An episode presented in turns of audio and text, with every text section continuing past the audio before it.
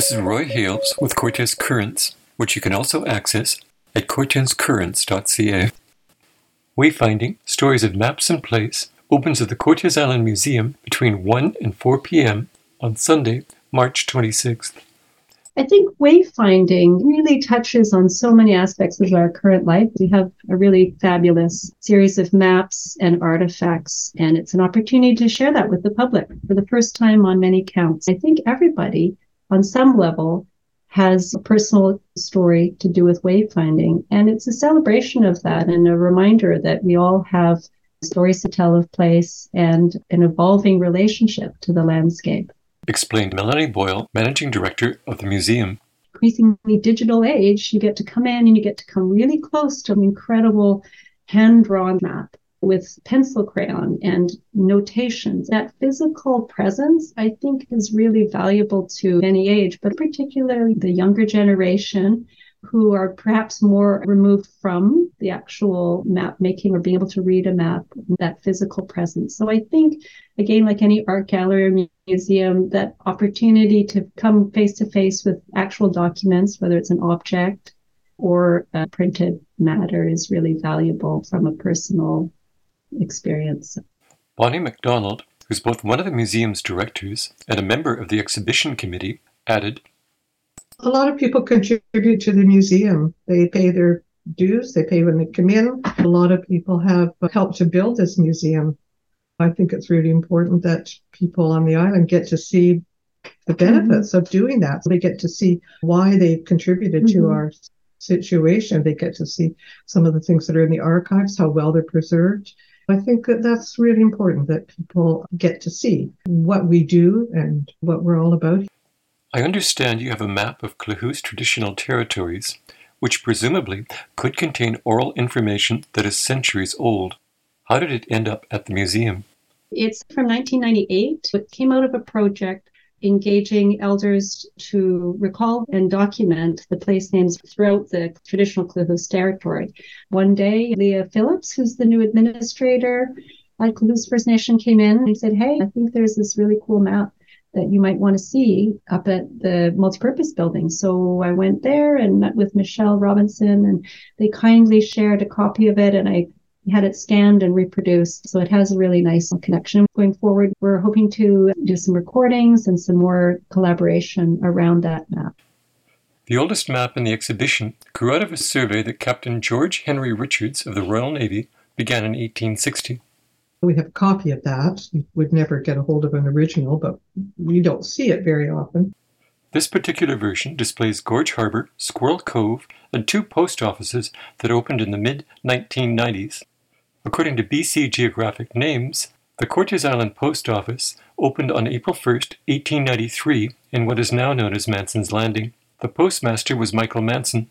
The British Columbia Postal History newsletter states Whaletown's post office opened the following year.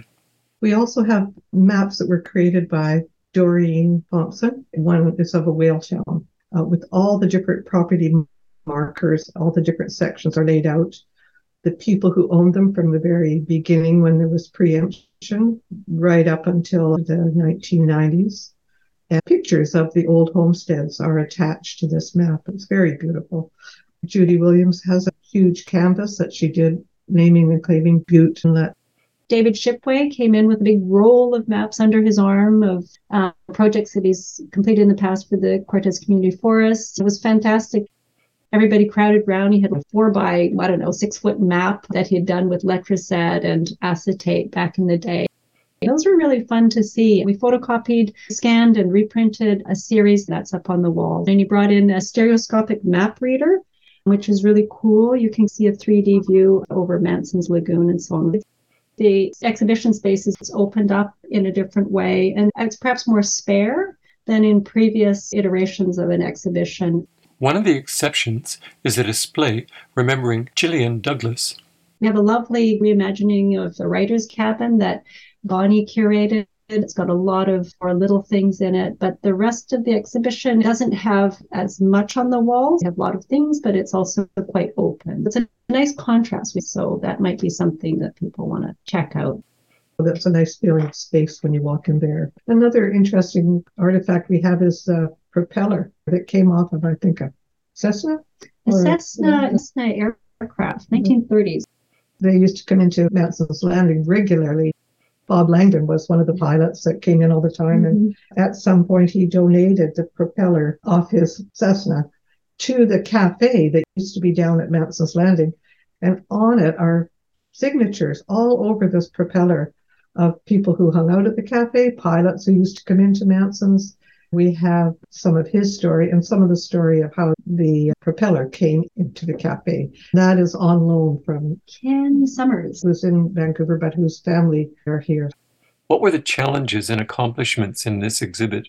One of the challenges was a lot of these maps come from our archival collection. So if something's in the archives, that means that it must be preserved. Some of these maps are huge. They've been rolled up that when you unroll them, they might be like three by three mm-hmm. or four by five. And you can't just pin them up on the wall for people to see.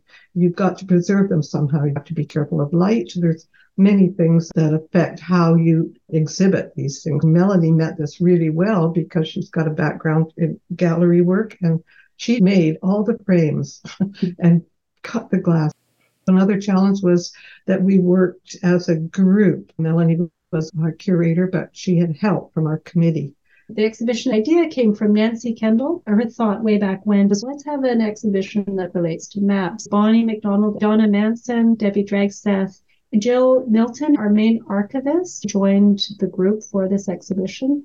We had two fabulous volunteers who came forward. Monica Hoffman and Silma Feldmar really did a wonderful job both on the designing, writing, and editing aspect. It's been a great team working together to out all the ideas that came up and pick a couple was pretty challenging because everybody was pretty excited and all the ideas were flowing everywhere. What does it mean? What are we going to say about these objects? That's how we came up with the theme wayfinding because they're helping in wayfinding. And then we have navigational instruments and so forth to help explain the theme. Some great members of the community came forward with their own ideas, artifacts, maps to share. And I think I love that people feel like engaged, but also welcomed enough to contribute and come up with their ideas. I think that was a real success. I feel like that was an accomplishment of the exhibition. And it I think I could also say that except for Melanie, who has a very limited amount of time that we're able to pay her for, most things that happen at the museum, it's volunteers. Since December, we've been meeting to try to tease out this exhibit and get it up on the walls and get it done. Me, the volunteer aspect of this thing and the whole museum is quite outstanding. And I'm really proud of that. What's happening at the opening? It's just going to be an open house, a celebration of the exhibition, a kickoff to our season. There'll be refreshments. There won't be any speeches, but there'll be definitely the people who mounted the exhibition, the curators, and also the people who contributed. Uh, their stories and projects to the exhibition. Come out and meet them got a couple of weeks out to really work on the opening event itself. Something particular, entertainment wise, may come up. But at the moment, it really is just open our doors and celebrate what we've got going on here. Are you still on winter hours or are you going over to uh, spring hours? We're still on the winter hours, which are Friday and Saturday from 12 till 4 p.m. But this is Sunday, so it's a special open day for everybody. Going forward, we do hope to have workshops, family oriented workshops, hands on events, speakers, and uh, that kind of thing. Jeanette Taylor will be speaking at our AGM, which is coming up on May 6th. She's going to give a great talk about the fabulous history of Twin Islands. And her book is now published. So that's a big accomplishment for her. You've been listening to an interview with Melanie Boyle and Bonnie McDonald about wayfaring, stories of maps and place, which opens at the Cortes Island Museum on Sunday, March 26th.